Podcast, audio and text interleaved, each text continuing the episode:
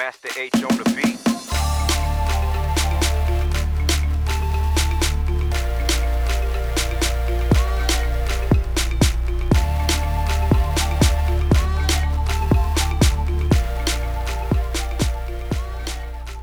Hey guys, welcome to another episode of Fufu and Pap. It's your girl Ajwa. And I'm Nicole. So, today we have a really amazing show. We're not going to go back and forth with a lot of chit chat. Um, the conversation is too interesting for us to waste time chit chatting. so, today we have a really special guest. Um, his name is Kevin McEwen from Kofago Dance Ensemble, and he's going to talk about um, dance, his love for it, all of that jazz. Nicole, catch me if I'm losing. I'm saying it right. No, no, no, you're totally on point. So, um, yeah, we've we've just sort of touched base with Kevin, and he's going to talk exactly about what Adjo said, and just sort of his love for dance, and um, he's also um, he's also created a documentary. So we're going to get into that. Um, and he is calling in from Brooklyn, Brooklyn, New York. So No, that'll be Brooklyn, really exciting. New Jersey. Was it? They're in Oh, New- New Jersey, but but he's from Brooklyn, right? Yeah, he's from Brooklyn. Um, anyways, he's from there, this that area, the U.S., New York, New Jersey. Sorry, you just said that. Um, but yeah, why don't we take a short little break and then we'll connect uh, with Kevin. So just hang tight and we'll be right back. See me, I no get 30 billion. Although, yeah, way. But I got so much love to give you. I got so much love to give you. Oh, na, na, na, na, na, na. I bless the day I found you. Oh, let's go. Oh, Lord of mercy. Oh, don't see me who I am, yes, yo. Although, yeah, way, although, yeah, yeah, yeah, mama, yeah. All right. So, Kevin, could you tell us a little bit about yourself, your background, um, sort of what you do as your profession, your research, and also um, your background and what led you to cultural dance and choreography? Well, thank you very much. Um, as I you said very well, my name is Kevin McEwen. I am uh, born and raised in Brooklyn, New York. Uh, uh, originally, my mom uh, is American. My father is from the island nation of Trinidad and Tobago. Uh, Oh, so people call me a awesome. Trinidadian American. And um, it's I, I my the the way that I got into the field of studying uh, cultural dance and, and particularly dances of the Caribbean and uh, Africa, it, it, it, it, it wasn't a traditional uh, journey. Um, I went to school uh, at Hampton University in Hampton, Virginia, to study business, business management. That was my major. Um, uh, any type of dancing that I did uh, was was done, you know, when you go to a party or something like that. But I always had a love for dance, right? And so, um, you know, that's just you know, coming out of Brooklyn, that's not something that you would go study at school. You know, imagine imagine telling my parents, "Hey, I want to go study dance." They're gonna be like, "What? You crazy?" So, so that it was just something that I did that I was passionate about. Um, when I was in high school, um, you know, we used to perform as well too, but it was it, it was it was step. Mhm. You know, stepping is, is really big in high schools, particularly in New York. So I used to do that as well too. Um, going to Hampton University and leaving Hampton, um, I would relocate to Washington D.C. And um, my first year in D.C. was probably what was it, 2000, the year 2000 into 2001. Um, for Black History Month, I went to the Smithsonian's uh, African American Museum, Mhm. and um, when I went there, there was this dance company that that was performing, and uh, it was called KanKouran West African Dance Company. And um, I, the thing that I like about it is that they had men, and the men were men. They were like, wow, that's really cool.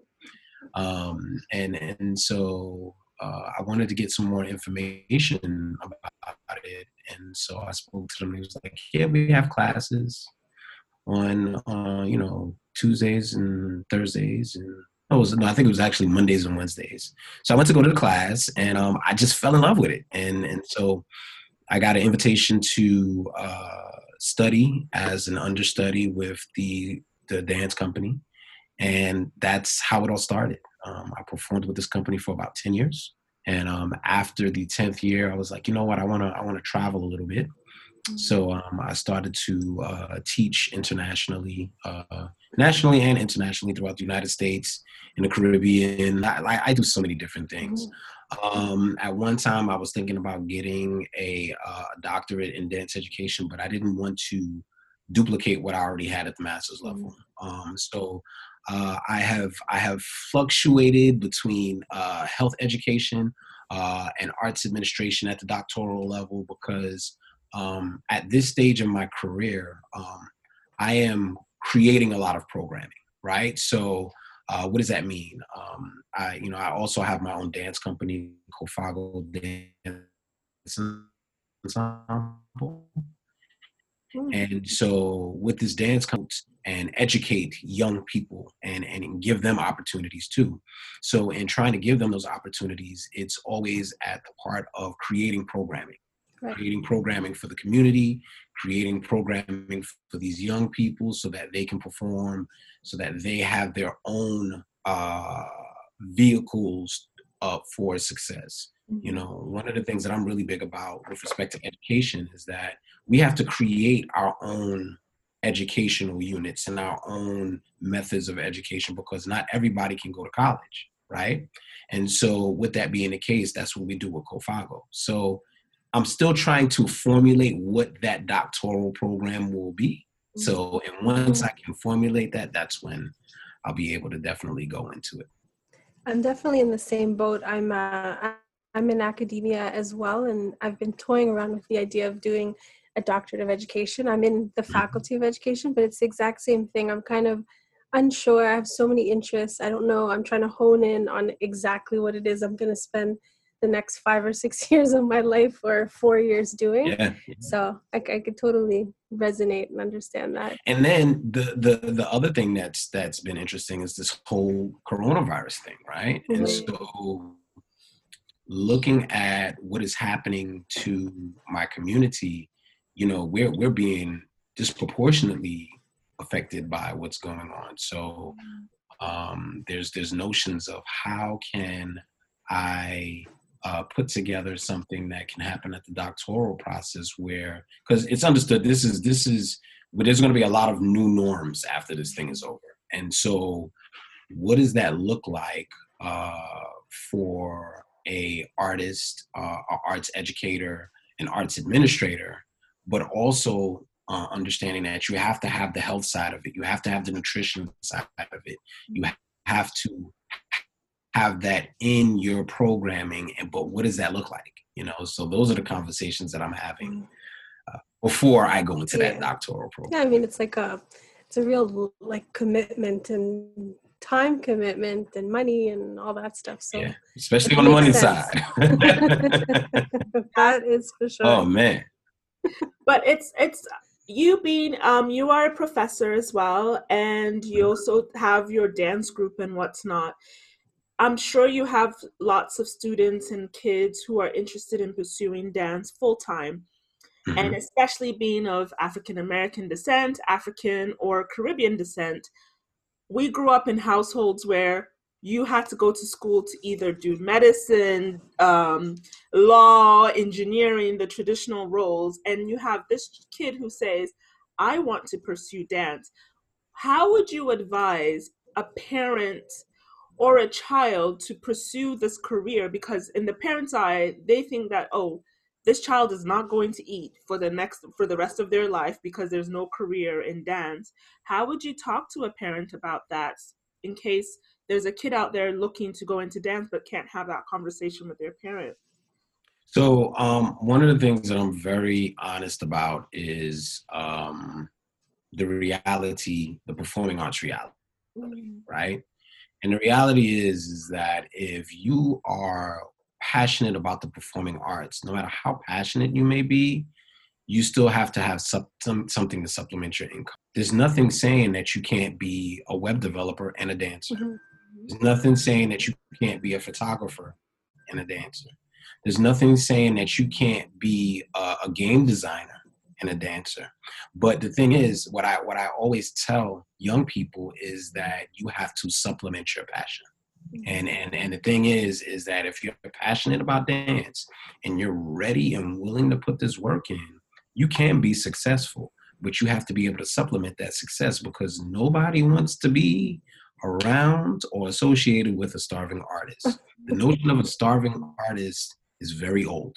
And if you are an artist that's starving out there, that means you're not doing something right. Mhm. So, like I always tell that to my students, um, as many students that I have, you know, they're, they're hungry and they want to be successful and they they want to be serious in dance, but they got to eat too.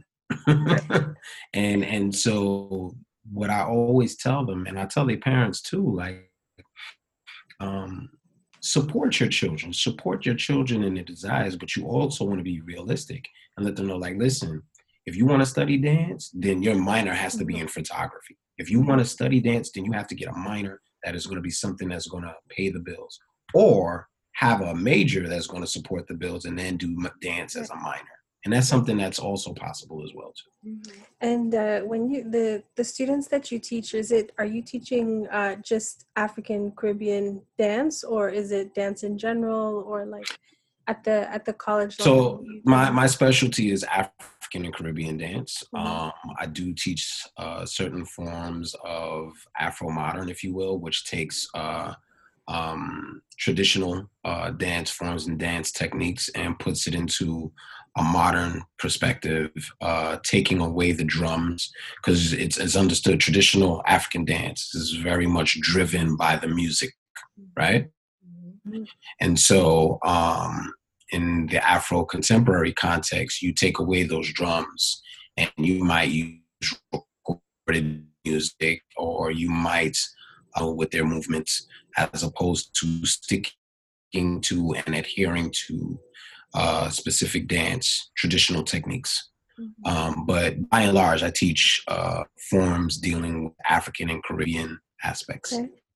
And how do you think um, that African dance or Afri- African Caribbean dance can promote social change um, within a community or even within somebody's somebody's own self of identity or like or how, I guess uh, in a, in a positive way?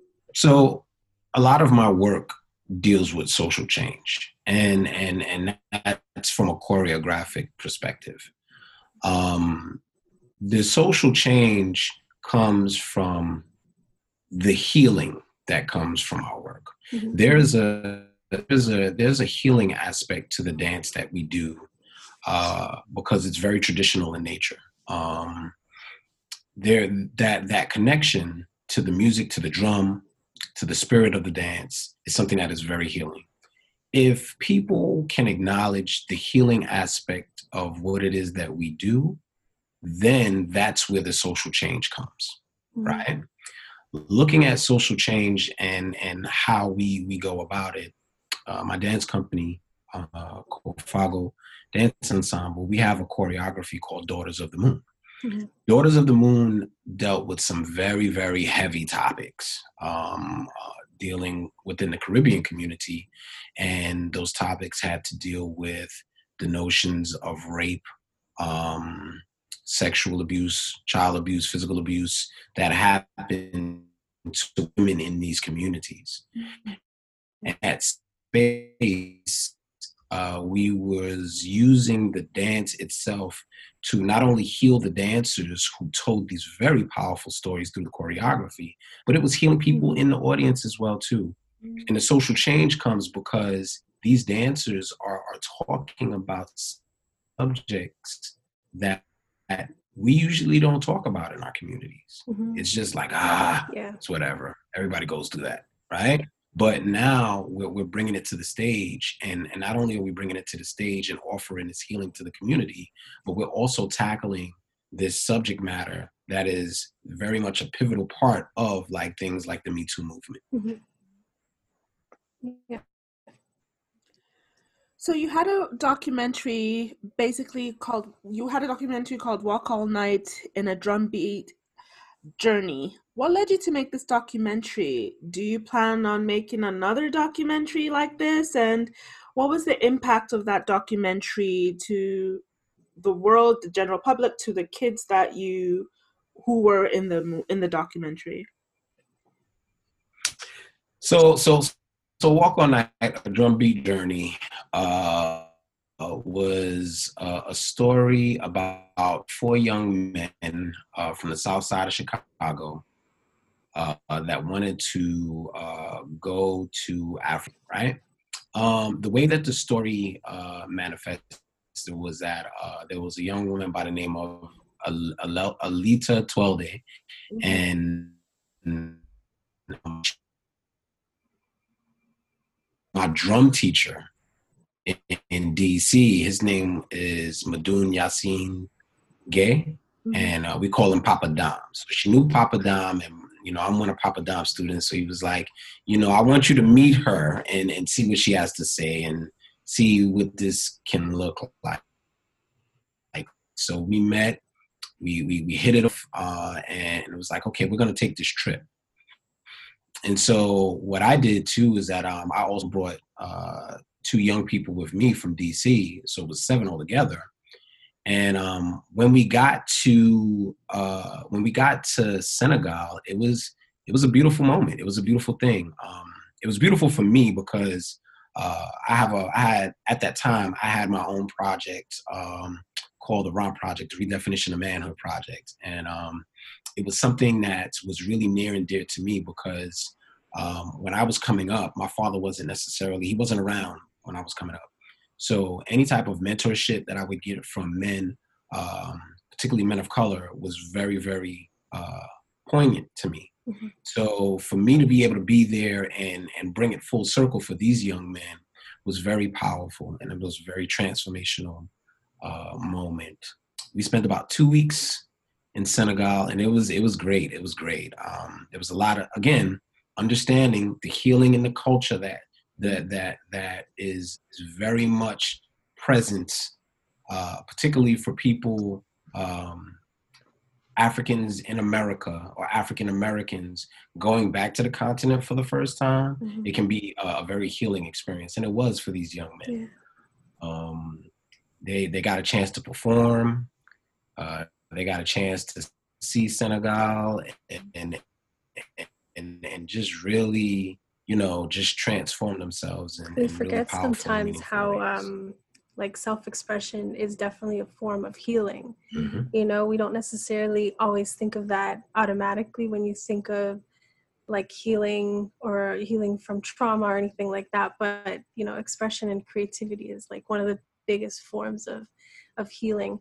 Um, sort of in line with another project that I uh, read that you um, created called the Men Must Dance Project? Ah, yes. So, um, so everything that I do, uh, it's in cycles, right? So, it's it's with the understanding that one of life's lessons, you go through these life's lessons to to learn, to grow, and to evolve, right? So after my trip to Senegal with these young men, I was like, you know, these like I this was good that they were drummers, they were good, but I'm a dancer, right? Mm-hmm. And so for me, dance was is something that's very powerful. So so while I was in Senegal, um, that's when the whole uh, Men Must Dance program came. Now, in Senegal, the the people uh, of Senegal uh, they speak Wolof. Mm-hmm. That's the name of the uh, language. Um, and it's it's it's a byproduct of Jollof. Yes. The Wolof Jollof people, you know, you have Jollof rice and mm-hmm. things of that nature, right? So in Wolof, uh, the words there's a phrase called Nagnufek, and Nagnufek it, it, it, translates into the men dance, okay. right? So um, there was this piece that I created, and and it was dealing with, uh, you know, just black men getting killed, shot, and just brutalized by the police, mm-hmm. and um, it told the story of this young man, uh, just just visualizing and seeing and hearing all of this audio and video, and it was starting to affect him. and in the choreography, it was like, you know, in order for you to know who you are, you have to know where you come from. Mm-hmm. And that's where the traditional uh, African dance, West African dance, uh, particularly the uh, genre of Sabar from Senegal came in and we did some choreography. And that's how that choreography and that piece, that was a very poignant piece because it, like you was talking about social, social justice and social change, that that was my protest. That was my protest against just so many different black men being killed, victimized, and and and just brutalized by this political injustice system that we live in. You know, mm-hmm. and it's uh, it's still pretty relevant to sort of like what's going on in the world today, especially with like the attack on black men, um, especially with um, especially in the US. One, I know it does definitely happen in Canada, but it's way more spoken about and many more cases. So, is this um, is this program is it like still in existence? Like, do you is it something that you um, like? Is it do you know what I mean? Like, is it something yes. that is constantly living, or was it? So it, it lives on through my dance company. Um, okay. I just brought in. Uh, so because there, there, there's so many different parts to it. So um, during the summer, uh, I'm not teaching at QCC, uh, but I was for the past two years I was running this program with a Caribbean-based organization in Brooklyn called Sesame Flyers International, mm-hmm. and um, they have because in in New York, you know, you have Labor Day Carnival, which is really big, happens every Labor Day weekend, and um, you know, one of the challenges that this organization had is like they wanted to put 150 dancers on the road. It's like, okay, we can do that. Um, and so the byproduct of that was the formation of my dance company, Kofago Dance Ensemble. Mm-hmm. Uh, excuse me. This past year in 2019, we got a large group of men. I don't know. I don't know how. I don't know why. just, you know, the moon was in the right place. Who knows? Um, but I felt that um, even though the program was over and it was just a summer program and it was over once the summer was over, I felt like you know I, I still had to do something with these young men, mm-hmm. right? And so I, I, brought them in. I'm like, if you guys are willing to do the work, you know, I will train you. And um, they were they were dedicated and um, they worked and uh, they ended up getting on stage for the first time uh, at a show that I, I produced in December, and they killed it. And, and but you could see that they're they're like you. What we try to do is that we try to connect them with that that that that male energy, and it's not. It's something that's very old. It's it's very traditional in nature. But once you connect with it and you on that stage, it's nothing like it. You must see a lot of like transformation um, Wait. from Wait. when they start to sort of like you know being a part of your dance company but uh, does uh, what does the your dance company what is the name um, what is the meaning behind ah, the name kofago kofago is a combination of two words right uh, you have uh, in, in ghana you have sankofa mm-hmm. right uh, to you know always remember where you come from right and in nigeria you have the deity shango Shango is the lord of the dance. He is also the lord of the drum uh, and thunder and lightning. So what I did is I wanted to combine these two entities, understanding that we have a love and a passion for the arts and culture. We also have to remember where we come from.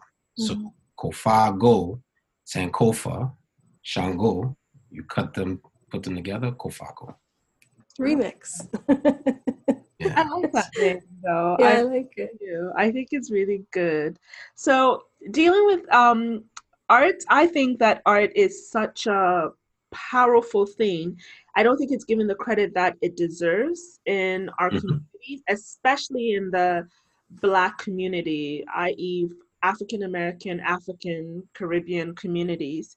How would you, um, in lower income communities, how would you think art, dance, music can benefit those communities, especially our young kids, because as much as they do believe that sometimes the stereotype is either they go into sports or they go into music, but their art is so wide and vast. how would you what would how does the how does art benefit the lower income communities and how can it be an out of the out of their current situation so historically speaking and um, i can speak to communities uh, here in the states uh, particularly in new york chicago uh, washington d.c and i'll even say los angeles um, african dance traditional west african dance in particular has been very much a part of those communities that you're referring to. Um, the dance companies that that were formed and the dancers that came, particularly in the late '60s and the early '70s, they went straight to those communities to dance. They went straight to those communities to teach people about history, culture, um, the dance, and the drum. Right, mm-hmm. and and in looking at that, um, the dance has always provided a way to heal those who were looking for healing, right? Mm-hmm. Um, and looking at what it is that you're saying about certain certain communities, particularly inner city communities, lower income communities, it, it will pull you. It pulls you. It, it it's it's a natural thing. Um, there's so many people who I've met that that will tell me that man, when I was growing up, if it wasn't for this drum, or if it wasn't for this dance, or if it wasn't for Baba so and so that was teaching me a dance class, or Mama so and so that was teaching me a, a, dance class, I don't know where I would be today, mm-hmm. right? So that I, I, I would say that it has always been there. I think the challenge that we run into is it's not that we're, we're, we're not accepted or it is not um, a part of what goes on in the inner city, I think that what ends up happening is that we can only reach but so many people at once. Mm-hmm. That's the challenge. Mm-hmm. So so like if you look at it from from the perspective of an educational paradigm, in an ideal situation, you would want to have like five, six, seven different public schools that all have teachers that know how to teach African dance. Mm-hmm. On top of that, you would also want there to be a community based center where people can go take African dances on the weekends or maybe after work and things of that nature. It's the combination of all of that together that could really change a community. Because that's what it's been. That's that's what it's been like. But it's just not at that large size, right? So you might have one dance teacher that dance teacher probably teaches an adult class probably twice a week.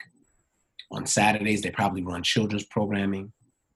But that's not enough. it sounds like it's a lot, but it's not enough. Mm-hmm. You need it to be at the school level. And, and the challenge is, is, and what we fight with at the educational level is how important is traditional African and Caribbean dances compared to a modern or a ballet, mm-hmm. right?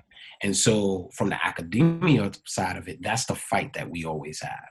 It's understood that like our our traditional dances and these dances are ethnic dances, just like ballet is. Mm-hmm. But it's that that societal racist structure that puts those two Eurocentric and European models of dance above ours.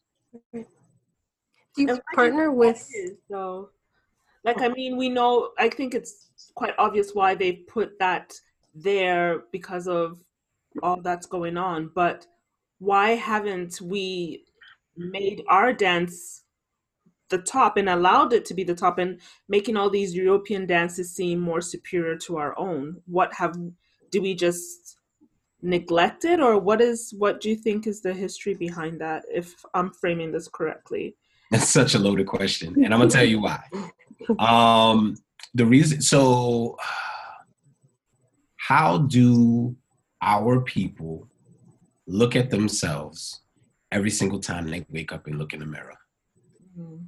that's the first part yeah. right um i like i don't want to get i don't want to get too political but there, there, eh, you know, you can really tell how people treat themselves and how they love themselves by the way that they acknowledge themselves. We have people in our communities that are still struggling and fighting to acknowledge who they are, right? So we can't even begin to to even have the conversation, the larger conversation that's needed around advocacy, right? Uh, to we need people to advocate for the the reason why it is so important for young people of color to take African and Caribbean dance classes. There's no reason why someone who's grown up in Brooklyn, New York, whose family comes from Jamaica, doesn't know all of the traditional dances that come from Jamaica. Mm-hmm. There's no reason why somebody that comes from Ghana doesn't know what an akom is. There's no reason for that. That's unacceptable, right? but then, how are we willing to have that conversation about how hard we have to go for this and how comfortable we are with ourselves and going and advocating for what it is that we need? As much as we want to talk about how we have to work together within the diaspora, we're not having those conversations in the diaspora. How many Africans are having a conversation with African Americans? How many African Americans are having that conversation with people from the Caribbean?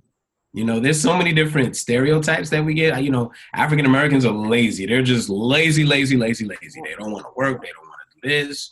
Uh, Africans, they want to be white and da da da. It's, there's so many different things. We got to be able to get out of that first before we can advocate for what the educational institutions should acknowledge as the way it should be. Mm-hmm. And I think too, uh, it's um, it's like really um, talking about the the importance of dance or the importance of um, what dance can do for somebody for example because i think that a lot of people look at dance sometimes just the superficial like the fun of it. Oh it's so fun. But as you were talking about before like there's a healing process self-expression talking about self-identity and self-worth. And so i think that those things should be highlighted too when sort of talking about the importance of dance and how um, it could be prioritized above other eurocentric types of forms mm-hmm. of dance.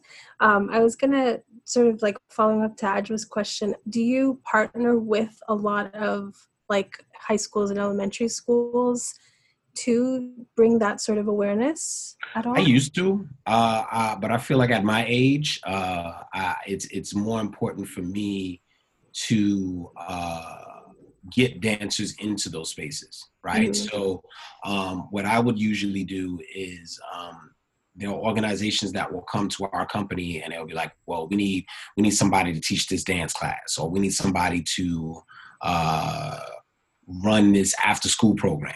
And so what we what I will do is that I act as somewhat of a clearinghouse at, at a certain level to make sure that we can find those young people that mm-hmm. can go do what needs to get done. Right. So that's that's how it works. Um, and then there's times where they want the whole company to come in. Uh, right before this whole coronavirus thing came in, we had like performances for Black History Month because that's right. February here in the states. Mm-hmm. And so, you know, there was a number of things that we did there to to celebrate that. Right. But at, at this at this stage um, of my career, um, I teach less, and mm-hmm. the reason why I teach less is because um, I'm in the process of trying to institutionalize what it is that I know. And right. so, because I'm trying to build programming around what it is that I've been taught, um, I've pulled back teaching as much. But what I'm doing instead is that I'm pushing the young people that I work with out in front of me to make sure that they have right. the right opportunity. Um, you sort of touched on this before about the significant of significance of African dance. I think we've been sort of talking about that this whole time. But how do you think African Americans can use dance to get um, to get closer or a closer sense um, to being sorry a clo- closer to the continent?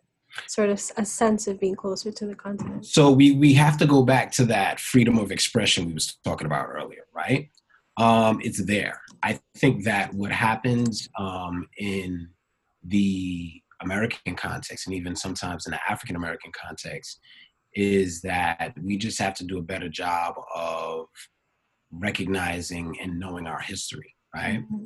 So if you look at hip hop dance, right? Hip hop is is is big, like breakdancing, everything of that nature. Anything dealing with hip hop is big, right? But the predecessor of hip hop is jazz, Mhm. right? The predecessor of jazz is African dance. So we're not talking about stuff that is uh, so distant and far away that they can't connect with it. It's right there Mhm. right so i think the first thing is being able to be in a space where you know you can teach people about their own history Mhm. um, unfortunately what happens in the united states is that history can be cherry picked people will only take certain parts of the history um, african americans unfortunately are taught that they are the descendants of slaves and that's pretty much it right? So if you just take that piece, that cherry pick piece, and you use that and that alone, that becomes a, a, a- part of the story and only one half of the story. And you have to give a certain level of context with that as well too. And in that context, yes, we were the descendants of slaves, but we were also the descendants of kings and queens too Right. Exactly. and and so so in that context those slaves they was they was rebelling all the time you know they did not they did not succumb and submit they strategized and then in even using and having that strategy they used dancing and drumming to do it right. i always tell people um, I, I love i love the story of the haitian people Mhm. in their fight for freedom uh, because of how much their traditional African culture and the formation of their new Haitian culture played such a pivotal role in them getting their freedom from France. Right. And I think that that's a story that every person in the African diaspora has to know because Mhm. that was the first country, the first country that got, got its freedom from their oppressors. And it's amazing because we are in the decade of people of African descent. Um, last year, we celebrated 400 years since the first slave ship came to uh, the Americas. And we've suddenly seen this exodus of African Americans moving to Africa and rediscovering their roots. Ghana this past year had this whole year of return celebration where you could go back and you know, do your DNA testing, find out where you're from, buy property, buy land, gain citizenship. But there's still a little bit of, there's still some underlying anger that some American, African Americans have. I know I was in Ghana during the year of return, and some of the African Americans, and these are conversations that I heard from some of them or eavesdropped on, they still didn't want to mingle with Africans because there was this little bit of I don't know not feeling like they belong. How do you think that we can mend that relationship? I know there's so much to do like it has to go back to all these other things that we have to do but what can we do as a people now to let them know that yes we messed up we sold you into slavery we're sorry about that but how can we mend that relationship now um, either through music or dance or what can we do to show them that we are one people and you're not different from us. The only difference is you know we can trace back where we're from. Some of them have to do more tracing than some of us have to if that's even a question to ask. That's a deep one. and, and- so so i'll say this and um because I, I wear so many different hats right um one of the things that that i'll say is in order for a person to be healed they have to be open to the healing that's the first thing um i make it my business to work with the people who are willing to be healed and wanting to heal I work with the people who want to grow. You work with the people who want to change. You can't change everybody. Everybody's not going to change who they are. You have some people. Um, so, one thing that I'll say, and um, I, I have to give a, a, a big shout out to my better half, Dr. Teddy, uh, Nasolo Teddy, for for making this opportunity happen. but she's always she's always um, preaching about the notion of people recognizing their trauma, right? At at a certain level, we all walk around with a certain level of trauma, no matter where you come from, no matter what you've gone through in your life, right? The first part of dealing with that trauma is recognizing and acknowledging that you have it. If you're in a position where you can't even acknowledge that you have trauma, then there's no conversation needed to be had. So let's use that in in the notion of people, um, say maybe African Americans. I'll just use them as an example, who would take it upon themselves to get on a plane, go to Ghana or any part of, of Africa, and not take that time to heal the generational trauma that you have through your lineage for you to even step foot on the continent and appreciate what it is that you're doing for all of those that came before you that never had that opportunity. That's number one, right? If you can't acknowledge that, and that, and that that that me being and going to the continent, being able to see someone else that's from the states and see them like just just just release as soon as you jump off that plane. If you're not doing that, I can't I can't mess with you. I, this, this, I'm not even stay over there. I'm not I'm not you stay on that side of the bar. I'll stay over here with my people that's happy to be because we were supposed to go. We were supposed to go to the year of the return. Unfortunately, I got a new job opportunity and we wasn't able to go. But man, if I would have been there and if I would have met somebody that's like, well, y'all don't even want to act right and this is that and the other. No, stay over there with that. I'm going to work with the people like my brother, my sister. How can here's my business card. How can we build? Mm-hmm. That's how it has to be at this point. And for those people that don't want to be a part of that conversation and don't want to be a part of that healing, you can't really do anything about that. Mm-hmm. Yeah, it's almost like, you know, you cannot um, set priorities for people that like they just do not see the importance in this, right? Um, before we just have sort of one more question, but before I ask this final question, do you have any programming or projects in the works? Um, this like well after COVID. well, well, well, we we had a lot. Uh, man, it was it was before before COVID nineteen came. Uh, my company was actually in the process of producing its first full length uh, production for June twelfth actually, but it's not happening because of COVID nineteen. Uh, we're we're actually going to be shifting away from that uh, to possibly uh, creating a documentary. Mm-hmm. Uh, and and so this documentary is going to be building off of what I did in Walk All Night, mm-hmm. A drumbeat journey, and um, you know we're we're just looking to see. We actually put in a grant for it, and we're we're in the final stages of that grant. So keeping our fingers crossed to getting funding for that. And and again, like our our story and our journey, particularly around what we do in Kofago, um, is about healing using this culture, using this this this art to heal ourselves. Um, and so that's what we're focused on. Uh, if things go right, we we've also been accepted into the Battery Park Dance Festival. Uh, that should be happening in August, and then there is uh, an event that I produce, and this will be the third year that I'm going to be producing it. It happens in December.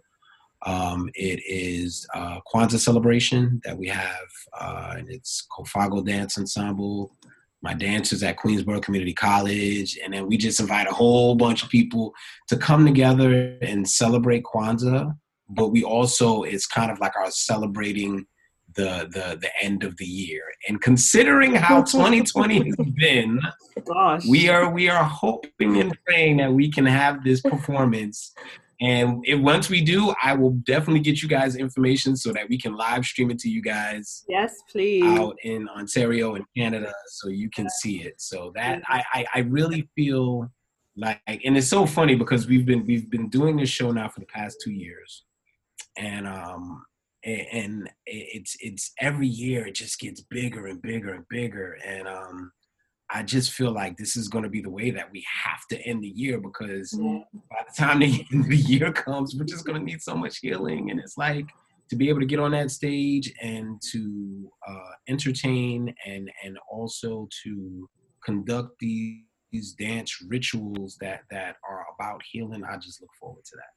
Well, speaking of COVID, um, I know a lot of my creative friends, whether it's in dance or um, singing or um, my partner's a filmmaker, so he's used this time to really be productive as far as like coming up with ideas.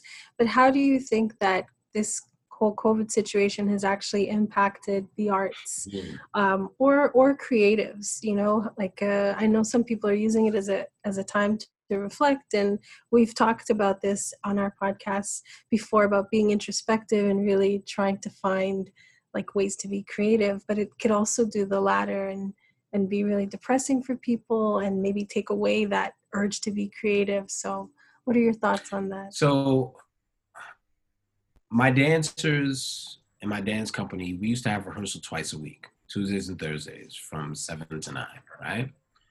Um that stopped like the first week of March. And and so what we do now is that we have like a weekly Zoom call just to check in on them, make sure they're good, make sure their families are good and things of that nature.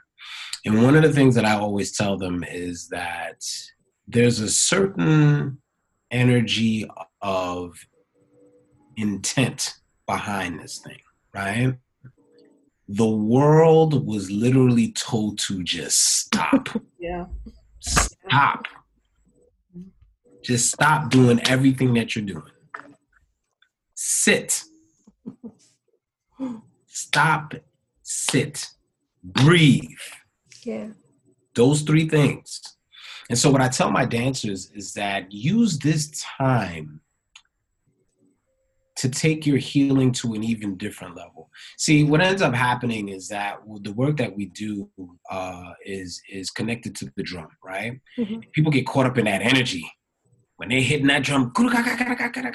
They hear that, they just oh, they want to dance, they want to sing.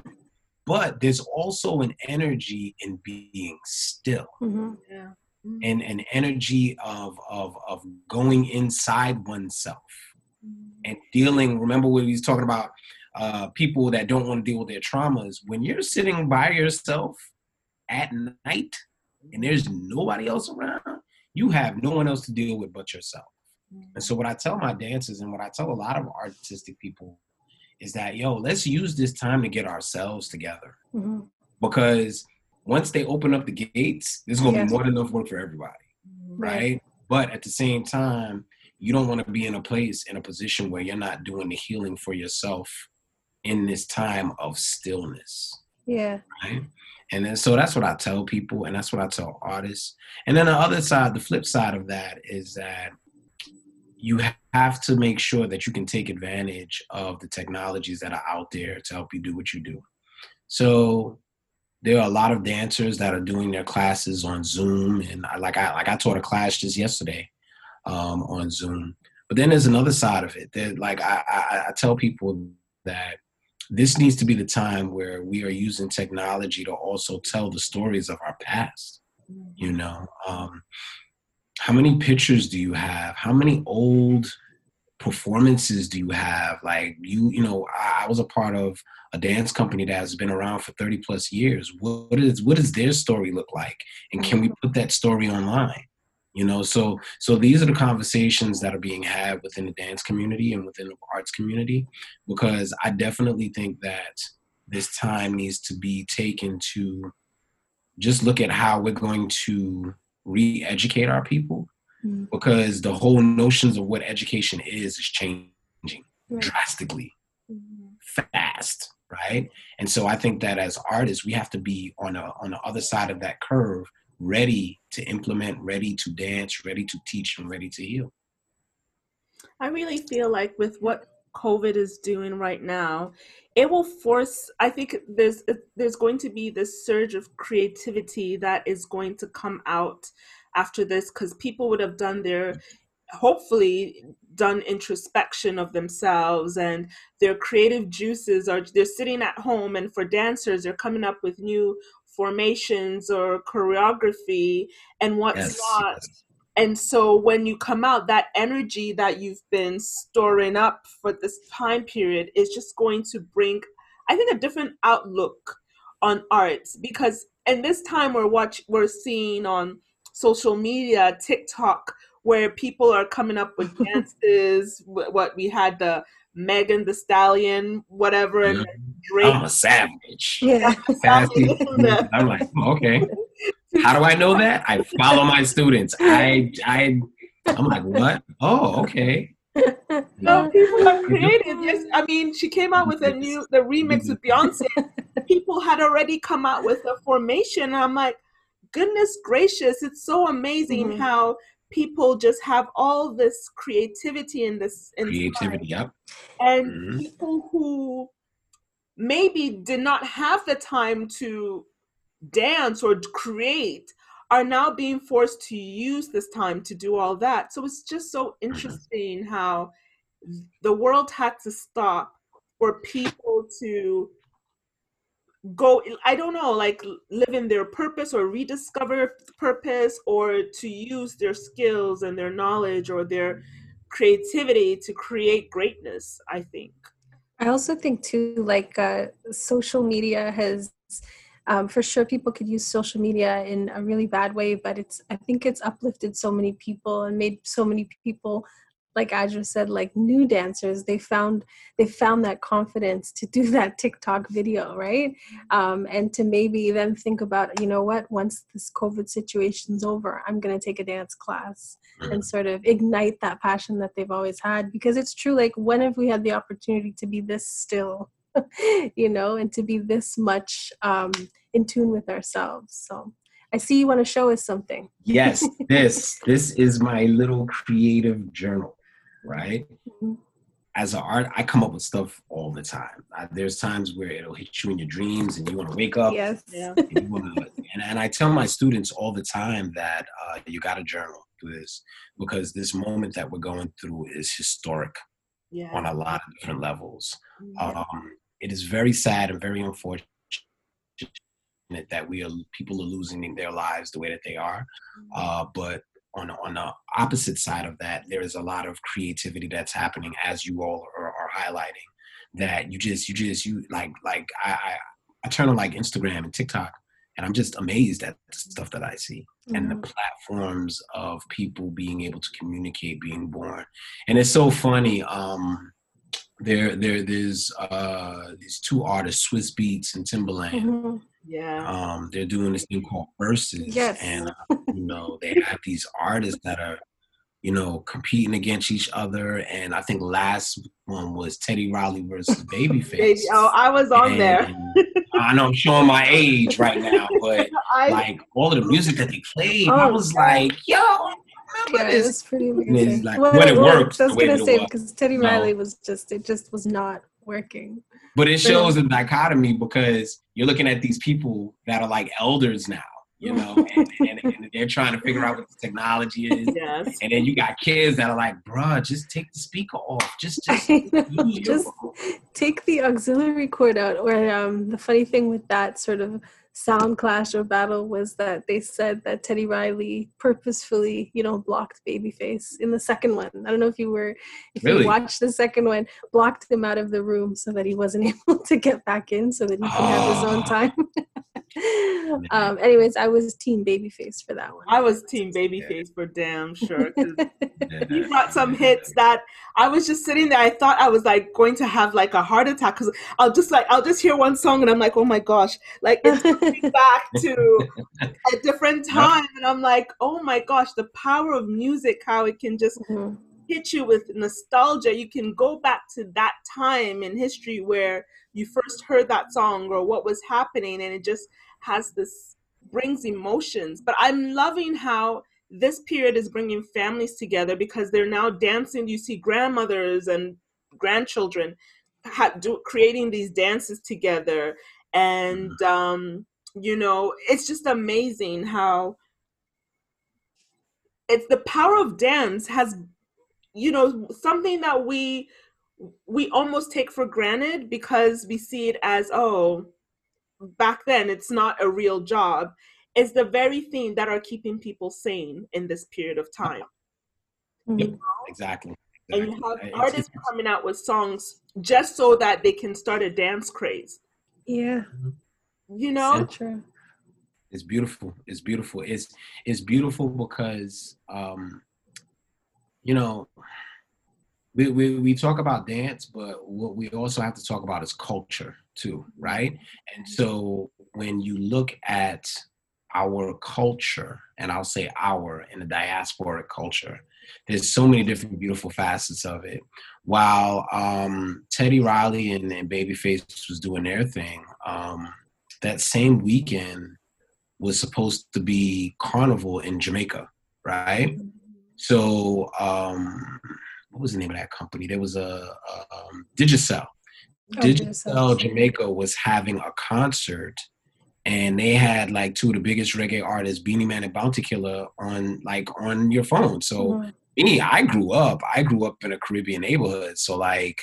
You know, seeing Beenie Man and Bounty Killer doing all of those old school songs, I was like, "Well, look, y'all, Teddy, I'll fix you. you go fix y'all thing. I'm gonna be on Digicel's yeah you know, over here with this music. So there, there's there's something to be said about the African diaspora culture, whether it comes from the continent, the Caribbean, or the states, um, that is getting people through this this this this corona this pandemic.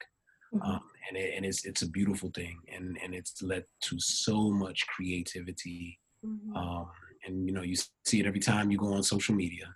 Well, the the next uh, the next verses is um, Erykah Badu and Jill Scott. So it was supposed to be Erykah Badu and Lauryn Hill, but that fell through, I not guess, and now it's. Jill Scott. you know, I don't think that would have worked. And, and the reason why, so in order for the verses to work, they have to be somewhat similar artists or similar. yeah. And so when you look at Jill Scott and Erykah Badu's body of work, they both came out around the same time.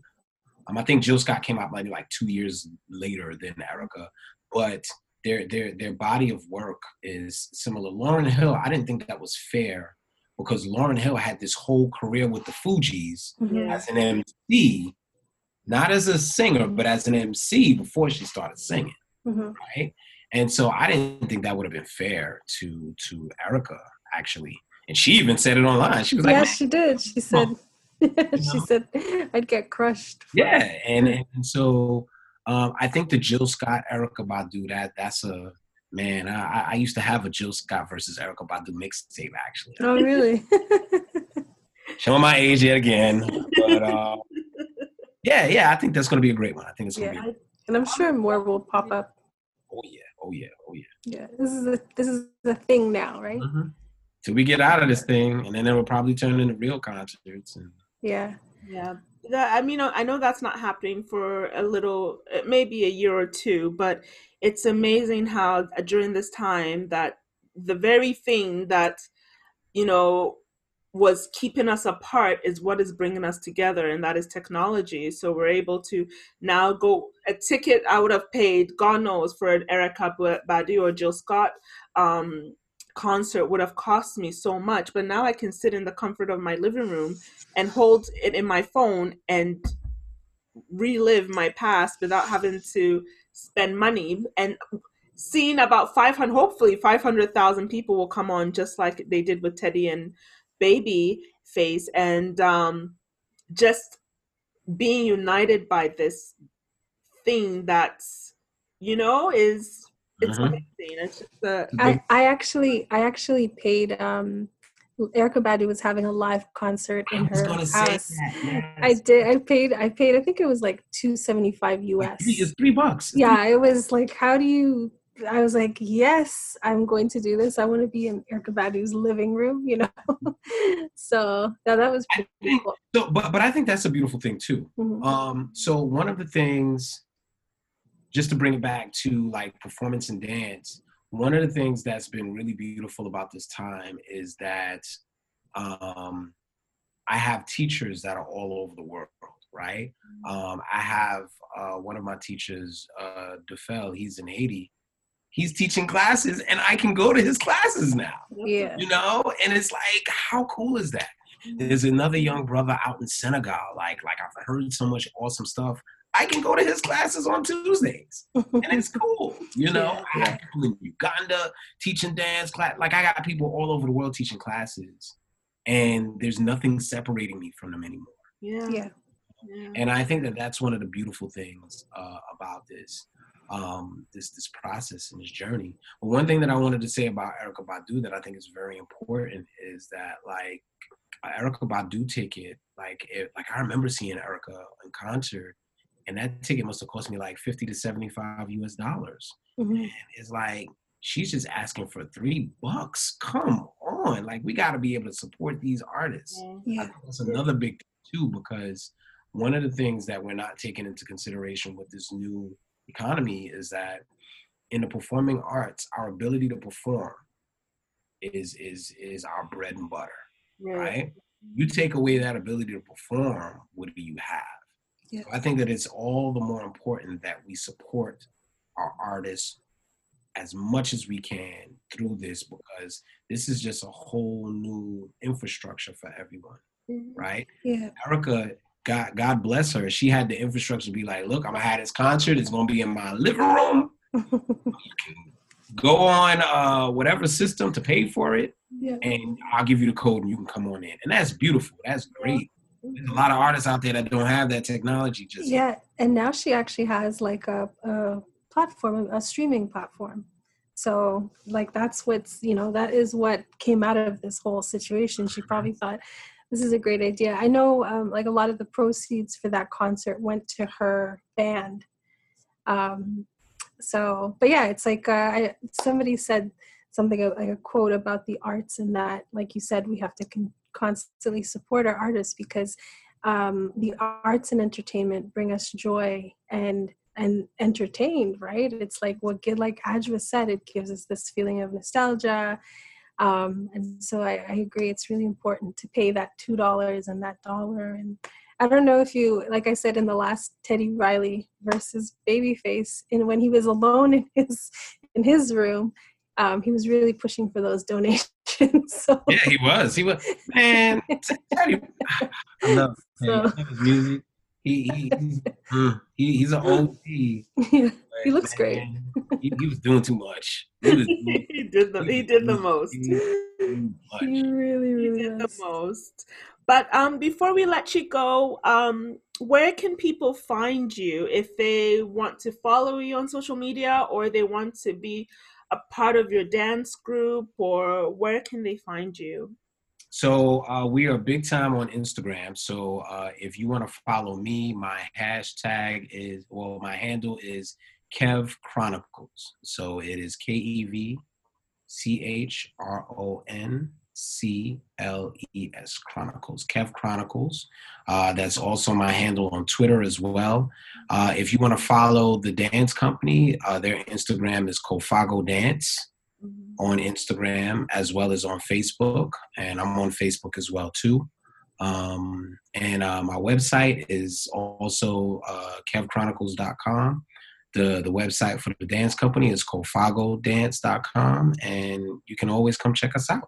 Okay.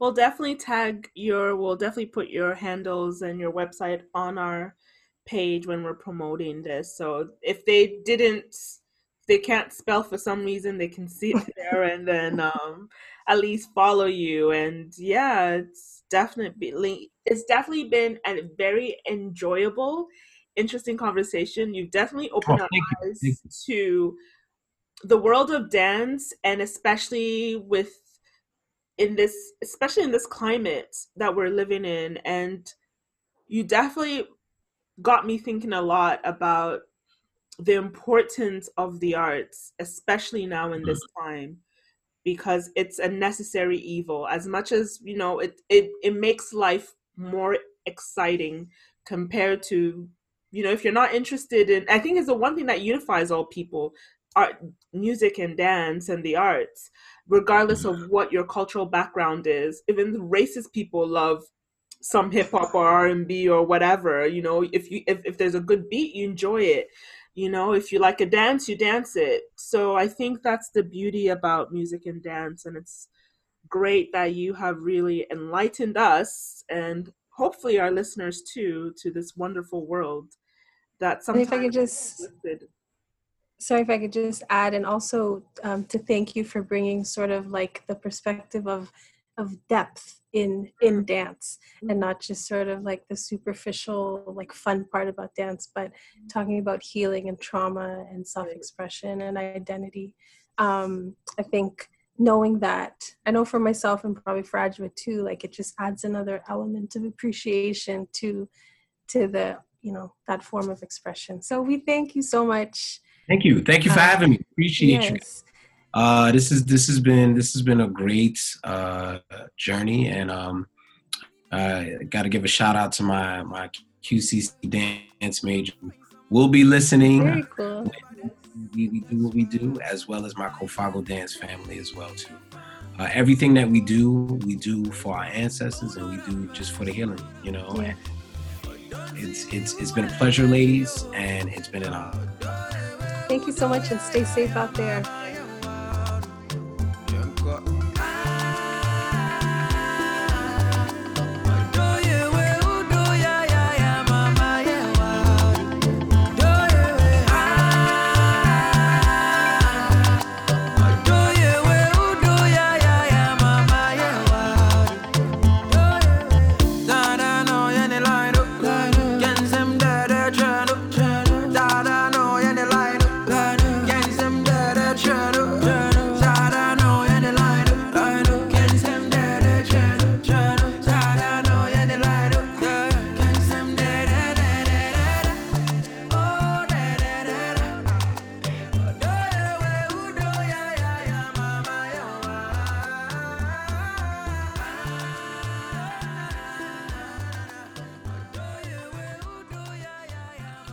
We're back. We just had a really fun conversation with Kevin. I really enjoyed it. It was so insightful. It was um I learned we I think we we learned a lot about dance and also with arts during this time. The conversation just I loved it. I just had a really fun time, Nicole. What you what about you? Yeah, yeah, no, completely. I think like he he really went in um in sort of in depth about like what dance means to him, what it does for people and self-expression. And I think what I really enjoyed about it is just learning about um I think his focus is West African dance. Mhm. um, or like uh, Af- dance from West Africa. And what I what I really liked about it is just his ultimate goal to really get men involved in in dance and kind of what it does for somebody's self esteem. So that was really cool. It makes you think about dance in a whole different level, right? Not just kind of like these challenges that we're seeing on Instagram, which was super cute, which I could not do because I'm just not cool like that. but um but yeah, no, it was really cool to listen to. He's really passionate about it. You can tell, you know. You can tell he is. And I think dancers are just a special breed of people because they can allow their bodies to move in ways in such fluidity that I'm so stiff. Like when I'm dance, like I Me can't too, even man. like if I want to go down, like there's a level I can get to. Like I can't go lower and they're just amazing that they just let their bodies move and seeing all these even Yeah. now in times of COVID, that dance is what is sustaining people, bringing people together, and all these challenges and these TikToks. And it's amazing that, you know, it's uniting us or keeping us sane during this period of. Um, Yeah, and all these challenges that like it's also when you think about it, it's really good like marketing for these these singers, especially like what's her name? Megan Thee Stallion. Megan Thee Stallion, Drake also came Uh. out with the Tootsie Roll or whatever. And Yeah. S- No, I mean, so it's like a really good way to, you know, keep people engaged and active. But honestly, I don't know if I could ever do a TikTok, no, like no. TikTok or a challenge. I just honestly feel so funny when I have to dance solo. But, you know, catch me on the, catch me at like a Latin club. I can salsa anybody's butt off. Okay. So that's a, that's, that's a challenge for anybody that wants to salsa me, salsa with me or against me. you can join me in my bedroom where I dance my heart out with nobody watching, not even my family. I believe I can twerk very well in the mirror, but um, I look back at the mirror and see what I'm doing. I realize that I'm not doing anything, but uh, it's definitely You know what? My my back can't handle a twerk. no, no. I don't think my booty's flex. It's that you know jiggly enough. It's a bit stiff. But um hopefully one day like i feel like it's one of those things that i always wanted to take a dance class i've always wanted to be in a dance troupe but never was flexible enough to do it Well, but interesting, interesting fact. I mean, I've taken so I've taken an like African dance class. I've taken salsa, but the one that really was like really passion and in my heart was samba.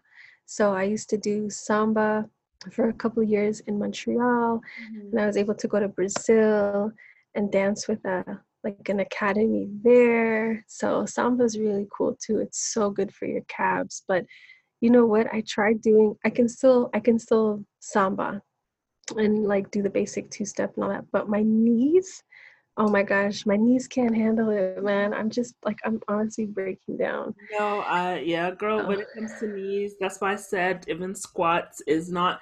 I do a boot camp, and my instructor literally has to say, "It's okay, Adu." uh, He even doesn't even call me Adu. He calls me Aduja. Aduja. I don't have the heart to correct him, but do- Why? I just can't. I'm not. I can't be. I'm at the point where I can't be bothered. I'm like, just let me lose weight. You're so funny. and then I'm just like, it's like Aduja, you could just like go as low as you can, like, but don't even go. I'm like, yeah, yeah, cool, cool, cool. so yeah, it's um, it's definitely, but That's so funny. Wait, he's saying Aduja, so he's Yeah. like putting a U in your name somewhere. yeah, you could make it Um, there, but it's all good. but but anyways, yeah, it was a really cool conversation with Kevin, and we were so happy to have him on. Um, and I think that is it for us for today. Yes, join us But time. Um, I'm, I don't know who we have next. We might not have a guest the next one, but it's definitely we'll definitely have an episode worth listening to. So don't just come on. Just don't don't just listen when we have guests on. Listen when we don't, because we still have a lot to say. And yes, um, I think we're a fun, interesting duo, and our guests make enhance us, but we are the the These are worth listening to. yeah. So tune in to our next episode. I think that would be episode six. Um, but make sure to um, yeah to subscribe and subscribe to our page and our um, our episodes are available on most if not all streaming platforms so everybody take care continue to wash your hands and and we'll see you and talk to you next time